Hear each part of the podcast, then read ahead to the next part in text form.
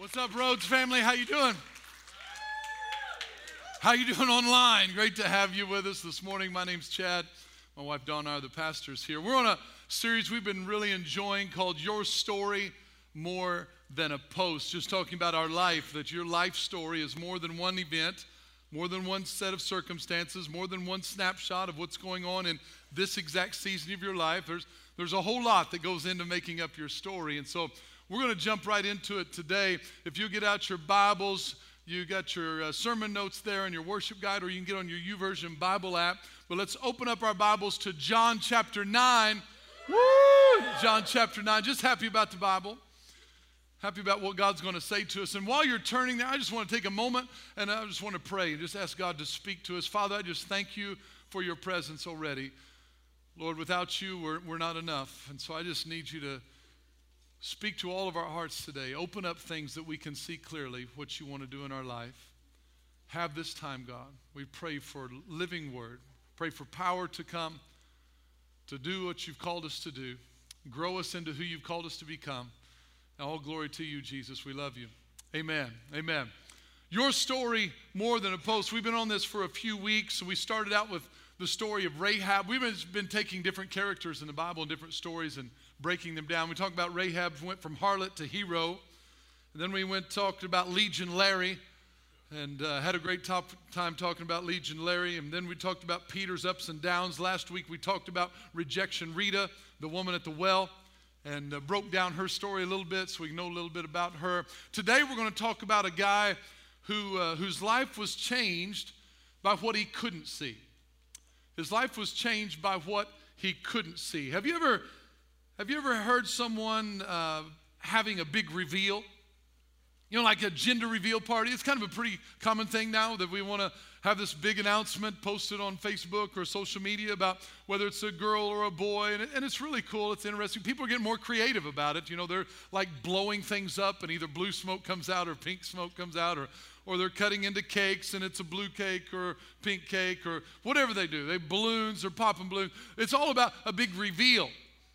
You know, maybe, or maybe your, your thing is those makeover shows. You know how they redo the house and they put it behind the screen and then they pull the screen back and they show you what's there? Well, a reveal is about showing you something or you getting to know something that's already known. It's already there, you just don't know it yet. Like it's already a girl, you just don't know it's a girl. So the gender reveal is like, oh, what is it? When you see the pink smoke, that's not when it became a girl. That's when you realized it was a girl. You know, so it's it's that whenever they pull the screens back, the house, the remodeled house didn't just show up, it was already there, you just didn't see it yet.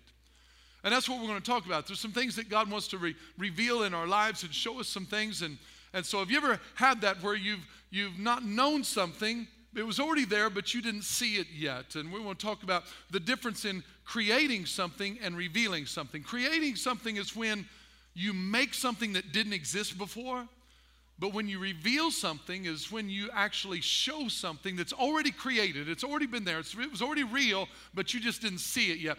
And our walk with God, your story more than a post, is about in our walk with God, it's a whole lot about Him revealing things to us that were already there. It's about revealing good things to us that we didn't know about ourselves. There's some things about you that you don't know that God wants to reveal to you. When I keep doing this, that's my sign language for reveal, I guess, if you're not sure.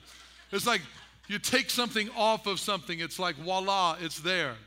You know, we was watching America's Got Talent, and they got these musicians and they're or musicians, magicians, musicians too, but magicians and one they do these things with these magic cards, and I'm like, wow, that's pretty impressive. I know I don't necessarily believe in magic, but I don't know how you did that. It's like revealing. But if I knew the secret behind it, then I would know how he did it. So, because that wasn't revealed to me, I don't know. And that's what we're talking about. God wants to reveal some things to us. So, let's take a look at this in the Bible in uh, John chapter 9. It says here in verse 1, again, talking about this guy whose life was changed by what he couldn't see. Now, as Jesus passed by, he saw a man who was blind from birth. All right, you checking with me? Get yourself in the story. You're going to need to be in this story with me. He was blind from birth, never seen anything in his life, had no grid for things that you could see, blind from his birth. And his disciples asked him, They said, Rabbi, who sinned, this man or his parents, that he was born blind? Now, the Jews believed that all calamities were the result of sin. So that if something happened, something was wrong, something sickness or disease or blindness in this case, then evidently someone had sinned somewhere to cause it. And that's why they asked the question like, Jesus, okay, who sinned that this guy was born blind?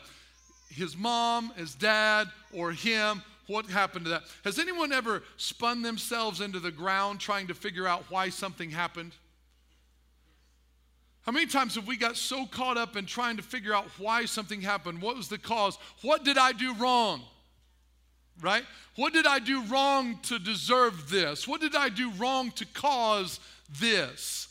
You know, this bad thing happened, so what did I do wrong? What is the cause? So we start thinking about the cause and what, what happened, why, why, why, and we just spin ourselves in the ground, get all stressed out because we're trying to figure out why. Now, I understand there's a place for figuring out root issues. I understand there's a place for if I keep making the same mistake over and over, maybe there's something I'm not paying attention to that needs to be changed. I get that. But what I'm going to apply today that I think we make a bigger mistake is we spend too much time focusing on the why instead of on the what now. I, I, don't think it's wrong to take a look at the what, but this is what they did. They were like, like why did this happen? Why, why did this take place? And look what Jesus' response was in verse 3. Uh, neither this man nor his parents sinned. Neither one of them sinned. That's not the cause. But that the works of God should be revealed in him. Jesus takes, an, takes the emphasis away from the cause and moves it and focuses on the opportunity that the works of God could be revealed. And this is what he's talking about. You ever met those people that they feel like they're experts on diagnosing why your life is the way it is? You got, you got those people that they're great at talking about why something is. Oh, I'll tell you exactly what your problem is. Come here, here, I'll tell you what's going on. Have you got this, this, this? That's, that's why you're where you are right there. I guarantee you that's, that's what it is. It's simple as the nose on your face. Come on, that's what's happening. That's, they always want to tell you why. Or something happened and, and they come back to you with this. Well, I knew, I knew that was going to happen. You didn't know. You know, trying to come in on the back end like you know everything is going to happen. Like you can't ever surprise those people. Like, well, I know. Yeah, I'm not surprised at all. I'm not surprised that happened to them. I figured if they, I knew that was going to happen. I knew. You didn't know. You know people like that. Just to keep your eyes straight forward. If you're sitting beside them, don't even look to the right or left. But it's what happens. Some people, they feel like it's God's gift that their, their gifting in the world is to point out people's faults. And here's what I think. Here's what I found. A cause-focused life always trying to figure out the why, a focus on that. I realize there's some application for it, but a cause focused life can lead to guilt and condemnation. Why am I like that? Cause focused. But a solution focused life leads to hope and opportunity. So I don't want to be a cause focused. It's not that I don't want to find out what causes are. I, am for that. But at some point, you got to get past telling me where I am and tell me where I can go. Too many times in the church, the message has been this is what you can't do, or this is what you shouldn't do, or this is why you're where you are. You did this, and that's where you are. You didn't do that, and that's where you are. So this is where you are. All right, there you are. you know, it's like, well, you're just a sinner, that's why. You're just, nobody's righteous, not even you. Okay, so I'm I'm a sinner. Okay, great. Yep, that's that's it. You're a sinner. Now, now what? What past that? Once I realize that, once I realize that, then give me something to build on. Don't just leave me at worthless wretch of a sinner. I got to have something like, can I, can I get some hope? Can, do, I, do I have any opportunity? No, no opportunity for you. You're just a sinner. Great. So I got that working for me, which is nice. So this is what, what's happening. There's too much focus on that. But he said, here's why this is the way it is. He said that the works of God may be revealed. Now, here's what happens the word works means the result of someone's activity or what has been done. The word revealed means to make known or visible. So what let's read that in that context. Neither him nor his parents, but that the works of God should be revealed in him. The works of God or the activity of God, what God is doing, the result of God's activity, so that God's activity, what God's doing, could be revealed in him. In other words, not so that God could start doing something in this man, but that what God is doing in this man could be revealed. Have you ever thought that God wasn't doing anything in your life only to find out later that He was working all along? It's like, God, when are you going to start moving in my life? Oh, okay, I guess you've been working all along. Thank you very much. Sorry about that. But that's what he's talking about. He's saying this guy's blind, not so that God can start doing something today, but that you can see on earth, it can be revealed what he's doing all the time. Here's what he's doing all the time he's making blind people see. He's wanting to bring light into this man's life. See, so when Jesus walks across a blind man's path, and he says in the Bible that he only do, does what, the what he sees the Father do in heaven. So he says, Okay, Father in heaven, what do you do when you come across blind people? He says, oh, Here's what I do I make them see. So now he begins to partner with the agenda of heaven and bring sight to the blind. And now God was already doing that all the time, bringing, bringing sight to the blind. But now Jesus partnered with him so it could be revealed on earth God's activity, his activity, his works, so that his works can be revealed. I hope that makes sense to you. It's not so that God can start. We get, don't be a problem focused person, be a solution focused person. Sometimes, see, like, what if, what if this? If they would have said, hey, Jesus, uh, who, who sinned, this man or his parents? What if Jesus would have said, well, it's because of his sin? What would have changed in that guy's situation? If he would have said, yep, it's his sin, that's why. Ah, okay, that's what I thought. That's what Peter would have said. That's what I thought all along.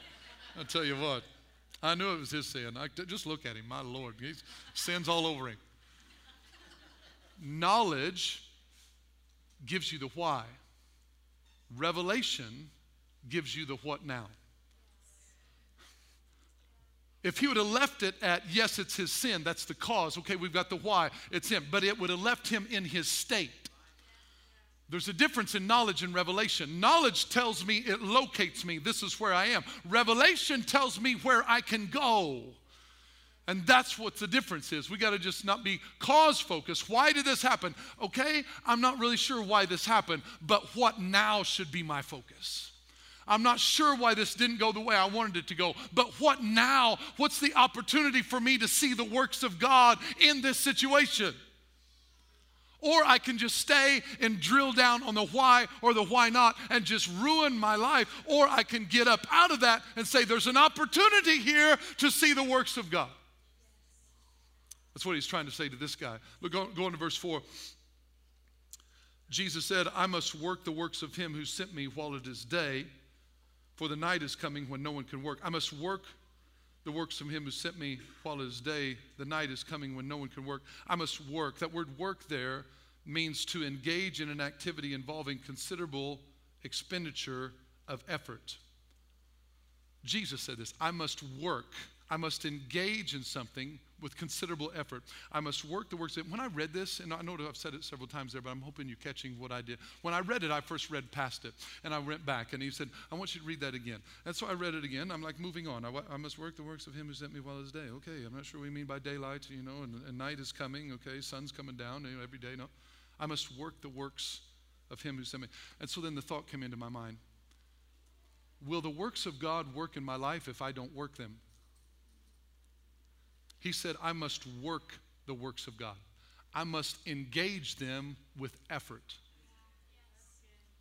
Jesus said, I must engage the works of God with effort on my part. How much responsibility is it mine for me to see and experience the works of God in my life if I don't work them? If I don't engage it, if I don't lean into it, say, okay, God, I'm trusting you. You're going to work in my life. This is what Jesus said, okay, I'm going to work the works of God. How do I see the blind man? Here's what happens too many times. Uh, we might come across the guy, blind man, say, mm, wow, boy, I feel sorry for him. That's too bad. Need something to eat? I tell you what, I'll be praying for you. That'd have been a great church answer. But Jesus engaged the works of God and said, Blind man, he needs to see. So he engaged the blind man instead of just walking past him. You'll see what I'm talking about here. So let's go on. He says, As long as I am in the world, I am the light of the world. I am the light of the world. He's, he's the light. So now, what does light do? Jesus said, I am the light of the world. He who follows me will not walk in darkness. Check this out. Listen very carefully. He who follows me, or she who follows me, they who follow me will not walk in darkness. So now the converse is that is also true. He or she who does not follow me will walk in darkness. You see what I'm saying there? He said, Those who follow me, they'll, they will not walk in darkness. But those who do not follow me will walk in darkness. Why is that? Because it's like following someone in the woods at night. Someone in front of you's got a light. If, as long as you follow them, and they've got the light shining down, you will walk in the light. But if you choose not to follow them and go off the path, you don't, it's not that the light went off, it's that you chose to walk in darkness. When, as long as we follow him, we're going to walk in the light. But when we stop walking in the light, now we're in the darkness. Now, how do you walk around in the darkness? You walk around in the darkness totally different than you walk in the light. When I'm walking in the light, you know, I see something, I see, you know, I can walk right around that, no problem. But if it's completely pitch dark in here and I'm walking around,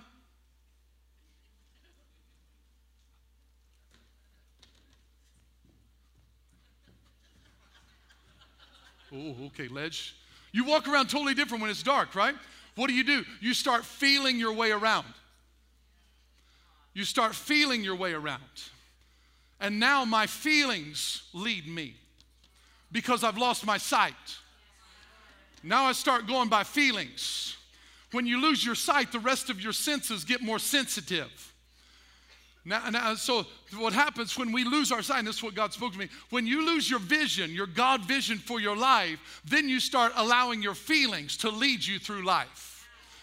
Oh, I just don't feel like praying today. I just don't feel like God loves me today. I don't, I don't feel like I'm a Christian today. I don't feel like forgiving them. I don't feel like walking in love. I don't feel. He said, Hey, you're going to let your feelings lead you, or you're going to let your vision lead you. This is what he's wanting to restore to this blind guy. He was letting his feelings lead his life, and you get sensitive. So now all of a sudden I'm more easily offended now because I've lost vision for my life. When I lose God's vision for my life, see, when it's in daylight, I can walk right around this. But when it's darkness, we start stumbling over things that you normally wouldn't stumble over. You start bumping into things you normally wouldn't bump into. Things that other people are bypassing and walking right through in life, all of a sudden we're stumbling over them because we're not following Jesus. Things that I used to navigate easily and get through without a scratch, all of a sudden I'm barely getting by and I'm scraping and hurting myself and, and struggling in areas. Why? Because I stopped following Jesus. Don't let our feelings lead us get our vision back. The Bible says that where people didn't have vision, they perished. In Proverbs 29 18, it talks about that, that they just wander around. People where there's no vision, people, people just wander around. They perish. They're, they're trying to feel their way through life. And this is what was happening in this guy's life. So go verse 6. So when he had said these things, he spat on the ground and made clay with the saliva, and he anointed the eyes of the blind men with clay. Come on, you got to read that again. Are you serious? This is in the Bible. This is a great story. So when he had said these things, this is Jesus, he is Jesus, spat on the ground. Jesus spits. I like to get myself in a story. I like to get in there with the characters. Spat on the ground, made clay with the saliva, and he anointed the eyes of the blind man with clay. So now here's the, here's the deal. We've got the blind guy, who's is just a blind man, just as a blind man, doesn't have a name. He's just a blind man. That's his identity as the blind man. We got to give him a name. A blind man's got an identity. He's a person. He's got a story. And you know, I'm just kind of going with this thing. I like the alliteration of the start of the same letter, so I just called him Blind Ben. Blind Benny, whatever you want to call him. Blind Ben. So here's Blind Ben. And Blind Ben sitting by the road, can't see, hasn't seen his whole life, and here's Ben's life. Ben's life is every day setting out and asking for money. Someone give me money. Either holds a cup or just holds his hand out or something. Just asking. Is here, here people come by. Alms, alms, alms for the blind. Asking. And notice what happens. It says Jesus came by and spat on the ground. He spat on the ground. Spat on the ground and made some clay. So I'm in Ben's shoes, okay? Spitting, even in our culture, but even more in Hebrew culture, was a sign of disdain and insult. Remember when Jesus was going to be crucified, they spit on him? When you spit on someone, it's not a compliment. When you, when you spit on someone, it's not something that you go, Whoa, thank you very much. That was awesome. Woo, I didn't think you had that much saliva. Boy, you really, oh, that was fantastic. Got a bar of soap or something? I can just go ahead and wash off. You spit on somebody, it was a sign of disgust. And I'm wondering how many days Ben had sat there and heard people spit on him or at him in disgust. How many times people walked by that he heard, Thank you for reminding me that I'm blind. Thank you for reminding me of my condition. Thank you for rubbing my nose in my face that I've got a divorce. Thank you for rubbing my nose in my face that I had a moral failure. Thank you for rubbing my nose in my face that I got pregnant out of wedlock. Thank you for rubbing my nose in my face that I. How many days did he get spit on and it just rubbed his nose in his shame? So I think today when Jesus walks by, he's sitting there, arms, and he doesn't, he just hears, you know, he doesn't see. What if Jesus walking by and all of a sudden he hears, you know, because Jesus, I got to tell you this, it says he spat on the ground and made some clay out of mud. I've done my fair share of spitting. And it's not going to be a cute little spit to make enough clay to put on both eyes to get that to bond together. So I'm thinking this is going to be a good spit. He had to put some effort into the spit. So I don't know what your perspective is of Jesus, I hope I don't ruin it. But what if? what if Ben's sitting there and all of a sudden he hears,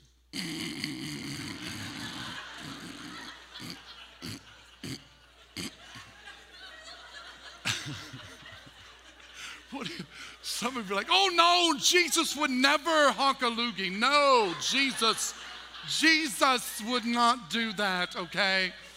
Jesus. I, I don't know if he would or not. I'm, trying, I'm not trying to judge Jesus. I'm just saying that would be a great bonding agent to bring that stuff together to make some good clay. Back to the story. So you're Ben, and all you do is hear in his mind, he says, Okay, here we go. Let me have it. Okay, thank you. Here's another one going to remind me of my shame. Here it comes again. I've heard that seven times today already. Go ahead, hit this side, okay? Wash this side off. But he heard the sound. he doesn't know what's going on. And all of a sudden, he feels something on his eyes. Whoa, whoa. And it, it doesn't say Jesus said anything, but all of a sudden, he says, oh, shh. And he just puts something on his eyes. He's like, okay, this is weird. What is that he just put on my eyes? And notice what Jesus told him. This isn't a big detailed conversation. He just spat on the ground, made clay, in verse 7, and he said to him, Go wash in the pool of Siloam, which is translated sent. Go wash in the pool of Siloam, sent. All Jesus said, spits, rubs clay on his eyes, and says, Go wash in the pool of Siloam. The pool of Siloam means sent, means to go, means outflow. This is the same, to give you some perspective, this is the same pool where Jesus stood up in John chapter 7 and said, Hey, if anyone's thirsty, come drink from me, and out of his belly will flow rivers of living water talking about the Holy Spirit. John chapter 7, 37 through 39, somewhere there. And so he's saying this, talking about the Holy Spirit. So when he said, go wash in the pool of Siloam, Jesus was saying, I want you to go wash in the power of the Holy Spirit. I want you to go and allow the Holy Spirit to cause you to see what you can't see for yourself. It takes me, if we had time, we go to 1 Corinthians chapter 2, study it for yourself. How the eye hasn't seen, ear hasn't heard, hasn't entered the heart of the man the things that God has prepared for them, but he has revealed them to us through his Spirit. What's going to open our eyes that we can see the things God wants to see? It's the Holy Spirit. That's what he was saying. Go wash in the pool of Siloam. So he says, Go wash in the pool of Siloam. And that's all he says. If I'm Ben, I'm, I'm sitting there and got weird stuff on my eyes, and all I hear, I don't even know who this guy is. Go wash in the pool of Siloam. I'd be like, and? And then what? He didn't tell him, go wash in the pool of Siloam and you will be able to see. He didn't say that. All he said was, go wash in the pool of Siloam. He sent him in his same condition not knowing what would happen when he obeyed what Jesus told him to do. Come on, you got to catch this with me. Will we be able to go wash when Jesus tells us to go wash and we don't know what's going to happen? The whole time he gets up to find the pool of Siloam. Can somebody direct me towards the pool of Siloam, please? I got to go wash this junk off my face. The whole time he's going, he's still blind. We want to be healed before we go wash. We want to know we're going to be healed before we go wash. When he says to you, I want you to go and I want you to apologize to that person. And I want you to go and put in your application. And I want you to sow this seed into this person. And we got to be able to follow Jesus' instructions when all we have is go wash. All we've got is go wash. We don't have, hey, go wash, and here's what's going to happen. You're going to go wash in this pool, and when you wash it off your eyes, you're going to be able to see. So hurry up, go do it. He didn't say any of that. All he said was, Go wash. I would want to know the rest of the story. Does anybody else want to know the rest of the story? When God gives you an instruction, you're like, I need to know what's going to happen when I do what you tell me to do. But that's not walking by faith, that's walking by sight. So the whole time he's got to feel like an idiot. I'm going towards this pool. I've got this junk on my eyes. I don't know what it is, and I don't even know what's going to happen. I've been in that pool before. I know what the pool is. What's going to be the big deal about me washing it off my face? So he goes, and look what happens at the end of that same verse. He says, So he went and washed and came back seeing. He went and washed and came back seeing. Notice he came back seeing, he didn't go seeing. Sometimes when we go to obey what God tells us to do, we're only going to see the results of it after we do what He told us to do. How many has ever done something you didn't see what God was trying to do on the front end, but on the back end, hindsight is 2020. All of a sudden, afterwards, you're like, oh, I tell you what, I knew it all the time. I knew God was going to come. You didn't have any idea what He's going to do.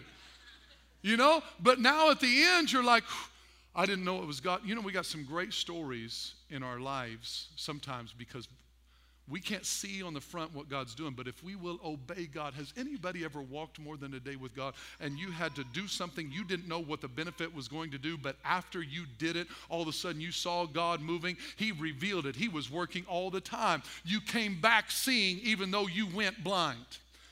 We've got to go blind by faith into obeying God, and so we can come back seeing the glory of God on the other end of it. We had a video testimony we're going to show you today of an individual in our church, our body, our family, who did that very same thing. She went into something a little bit blinded, not knowing how it was going to turn out, but at the end of the story, she sees a whole different picture. Check out this video. I'm Casey Chappell, and this is my story. In September 2017, I went to a regular doctor's appointment with my gynecologist, and she did an exam, and she had felt something, so she did an ultrasound and said that I had a cyst on my right ovary. So I went in for the surgery and woke up thrilled.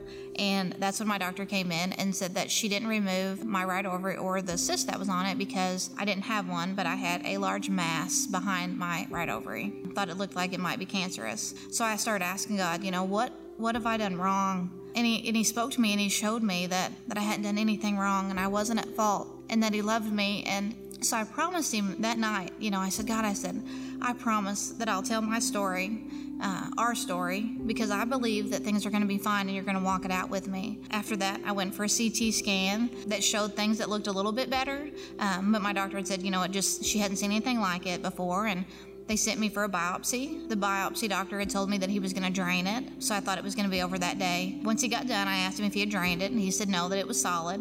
Uh, and he said he had never seen anything like it, and then he just kind of walked off. So at that time, that's when he had told me that it was impossible um, to remove, and that's what he had noted in my chart that it was impossible to remove. So what the doctor had said was impossible. God said it's possible, and so she walked me through the procedure and said that we would probably have to shave my uh, pelvic bone, said that we would probably go ahead and take out some of my rectum. So I went in for the surgery, and on the way up, I uh, actually I'd been praying, you know, that I needed peace, I needed help. I knew that I wasn't going to be able to just walk in that hospital and just let them do what they needed to do without God. And so that day we went up, and I couldn't eat or drink.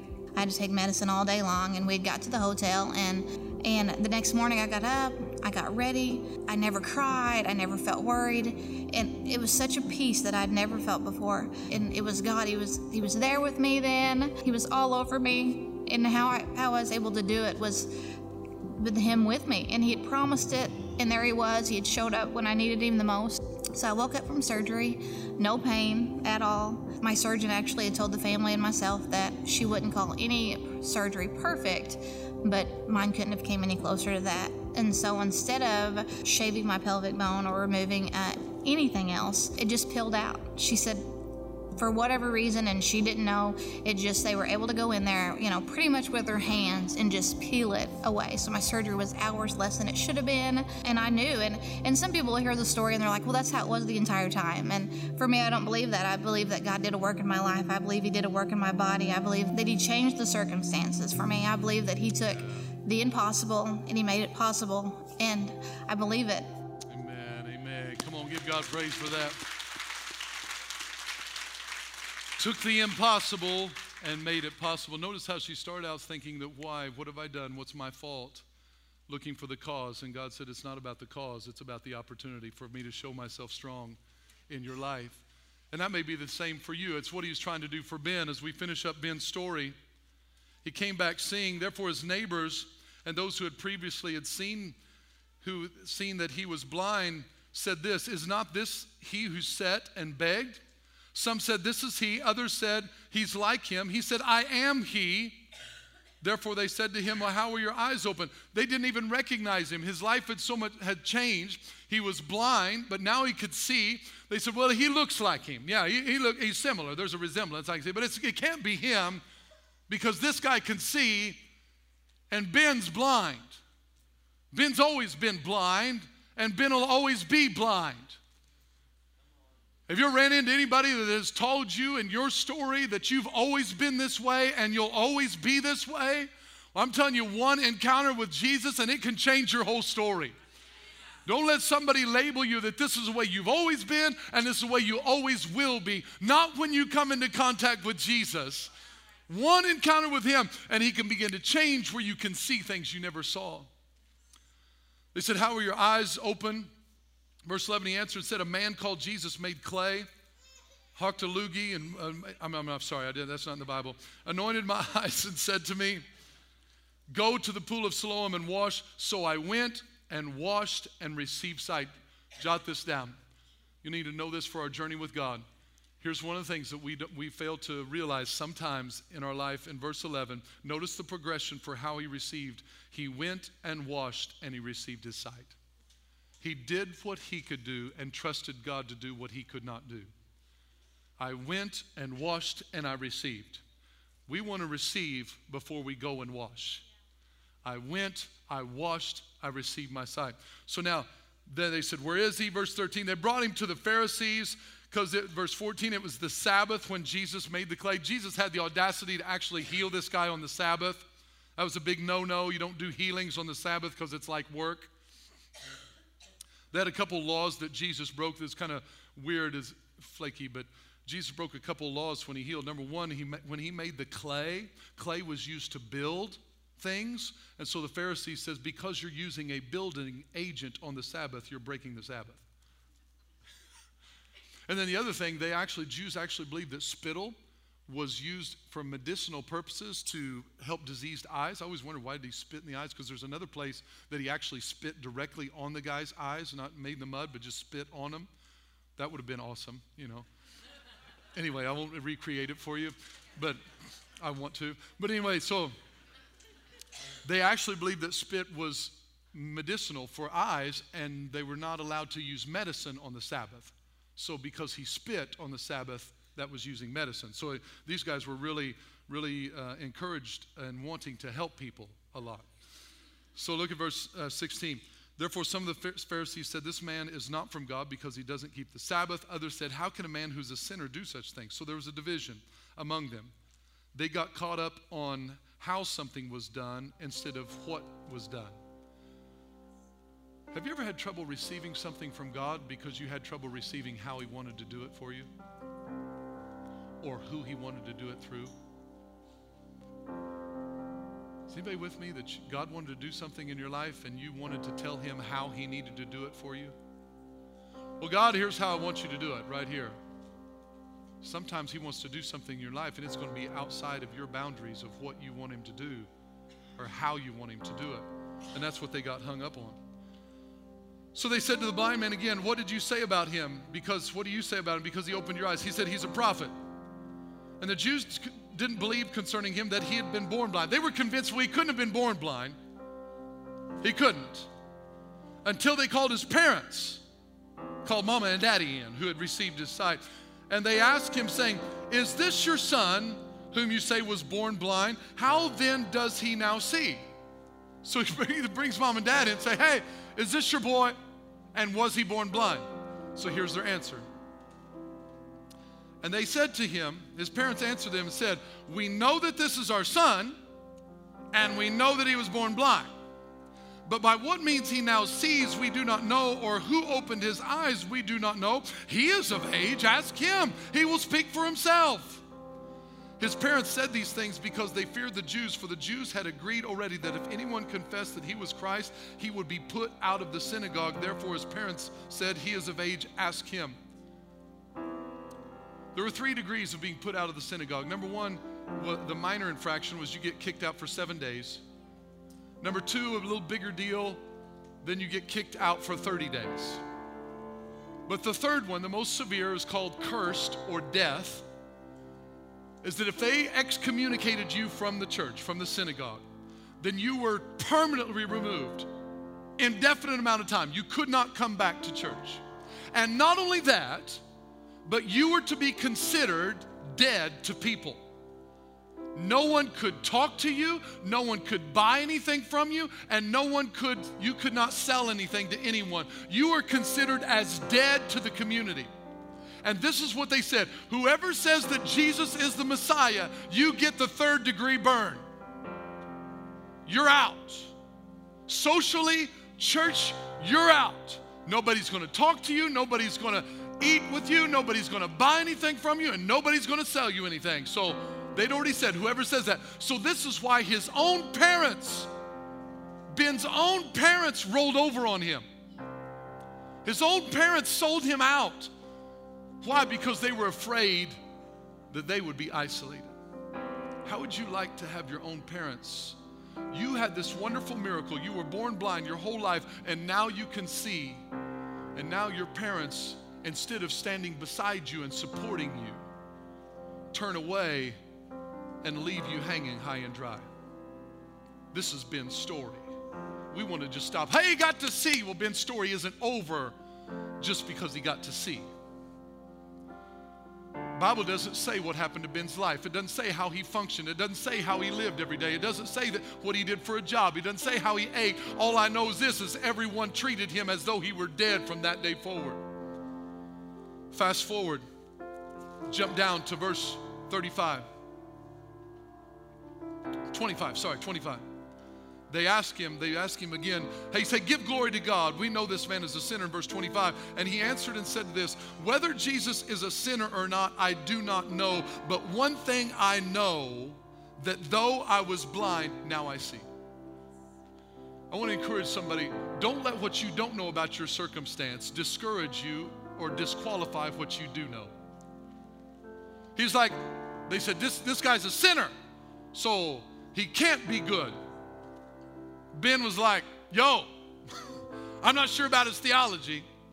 I'm not sure about his doctrine. I'm not sure if he's pre trib, mid trib, post trib. I'm not sure where he stands on water baptism. I'm not sure where he is on speaking in tongues and all that. I'm not sure about all that. Here's what I know I was blind, but now I see. A person with an argument is no match for a person with an experience. You can tell me I shouldn't live the way I live, or you can tell me I shouldn't believe the way I believe, but once I experience something, you can give me all your arguments you want, but Jesus changed this boy's life. I know I was blind. And I don't see everything. I don't see everything. There's still areas. God showed me an area yesterday. Yesterday. Where I was blind. God shined the light on it. And the reason He's showing the light on it is because He wanted to show me the way out. He doesn't shine the light just so you can go, there, there you are, there, there. He shines the light so I can see clearly as He walks me out of it and shows me a better way to live. I was Ben. You were Ben. But when the light comes, you can see. So Jesus finds him, verse 35. He'd been kicked out of the church, he's been excommunicated from the community. And Jesus finds him in verse 35. And he said to him, Ben, do you believe in the Son of God? Ben answered and said, Who is he, Lord, that I may believe in him? And Jesus said, You have both seen him, and it is he who is talking with you. Then he said, Lord, I believe, and he worshiped him. Ben, remember when Jesus told him to go wash, he couldn't see. He didn't recognize Jesus when he saw him. He had never seen him before. All he had heard is, never seen his face. So when he stands before Jesus, Jesus said, Do you believe in the Son of God? Ben's life had been so touched, he said, Where is he? I'll worship him wherever he, I want to believe in him. He said, Right here, Ben. I'm the one who healed you. I'm the one that you need to put your faith in. He believed and he began to worship him. And notice what Jesus said For judgment I have come into this world, that those who do not see may see, and that those who see may be made blind. Here's what God wants to speak to our hearts today. Every single one of us watching online or here in the auditorium, we are blind in areas of our life. We don't like it, we don't want to be. But there's things you don't see about yourself that you need to see. There's things that are holding you back that God wants to shine the light on today so that you can walk out freely. There's areas of our life that we just don't see clearly because of issues, because of something that's happened. And I believe right now God wants to show us all where we're blind. Because he said, I've come for those that are blind that they may see, that they will be able to open their eyes and see their life from a different perspective.